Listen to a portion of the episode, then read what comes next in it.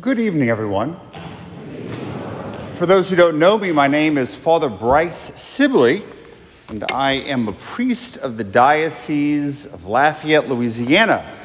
Although I am currently serving as professor of moral theology at Notre Dame Seminary in New Orleans, and because not in a normal parish, we have Holy Week off, and so Father Derek Lappy, my good friend and classmate from back in seminary, invited me to come be with you for the course of the week. Now, if this were not such a solemn occasion, the beginning of the Sacred Triduum, I would have plenty of stories about Father Lappy to share with you. However, since we are entering into this deep mystery, I figured we'd focus on something a bit more serious.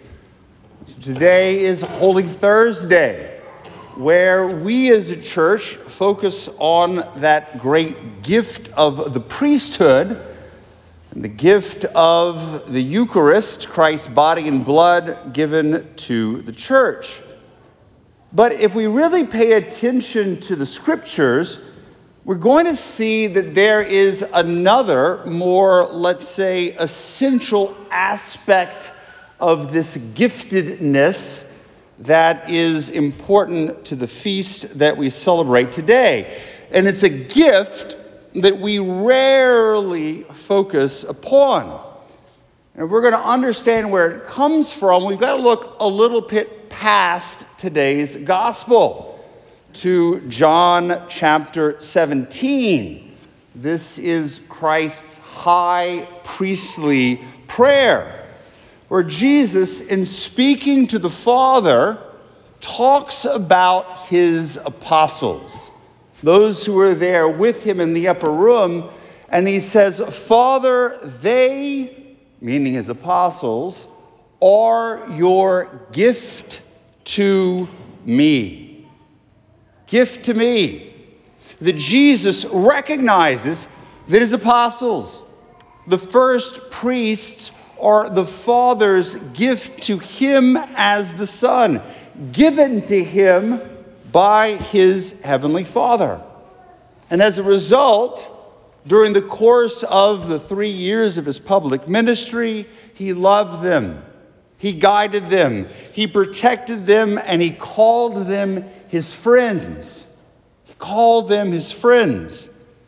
And so, in reflecting a little bit on this, I thought of one of my favorite passages from Pope St. John Paul II, and it's one that most people, even if you know the thought of JP2, are not familiar with. It was something that he wrote in 1994, but it was published posthumously. And it's called his Meditation on Givenness. Ultimately, it is mostly a sort of synthesis of his theology of the body. But there's a core insight there that he repeats several times during the course of this meditation that other people in the course of our life are given to us by God. That God, in His love for us, gives people to us. And as a result, He entrusts us with those people. Now, obviously, we can think of the example of children who are given to their parents. Husbands and wives are given to each other. But there's something that he notices in there that also we as priests are given people to serve. That God the Father gives people to priests. And here's a section from this meditation on givenness that really sums up John Paul II's thought. He says, quote, I was aware that my vocation to the priesthood would put many people in my path, and that God would entrust each one of them in some special way to me, giving them to me and tasking me with them. Unquote. And herein for me lies the, the beauty of that deeper meaning of gift that I said lies at the heart of today's feast. Indeed, Christ gives the church the Eucharist, he gives us the gift of the priesthood. But we also see that the apostles, the priests, are the Father's gift to Jesus. And that the priesthood and the Eucharist, as we've seen, is indeed Christ's gift to the church, sending the priests forth to give the gift of the sacraments. And the church, as a result, receives joyfully that gift.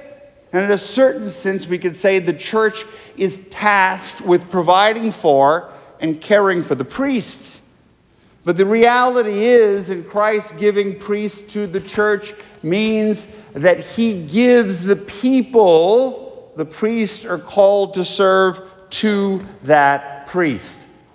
And there can be individuals given to the priest, but ultimately for the diocesan clergy, it's the parishioners, it's the families, it's the individuals that are given to the priest. Here at Our Lady Star of the Sea, you are given to Father Lappy. And Father Lappy is entrusted with you to provide for your spiritual needs, to care for you. You are entrusted to him. You are a gift to him from Christ. And as that shepherd, he is tasked to feed you, to teach you, to guide and protect. And form it looks like over the course of the past 13 or so years, he's been doing a pretty good job.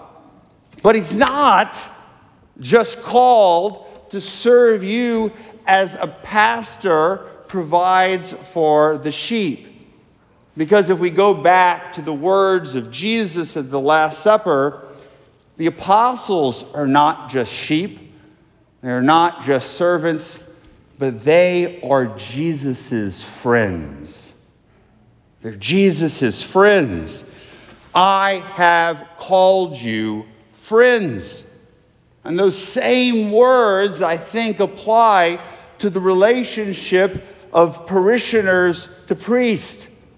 That indeed, yes, he is the good shepherd, the priest, and you as the people of God are the sheep. But the reality is, the gift is that we are called, you are called to be friends with your priest. Used to be, uh, the priest was distant. He didn't really associate with the people as much. Maybe he performed the sacraments, he said Mass, but you never really got the chance to know your pastor. But today, fortunately, things have changed.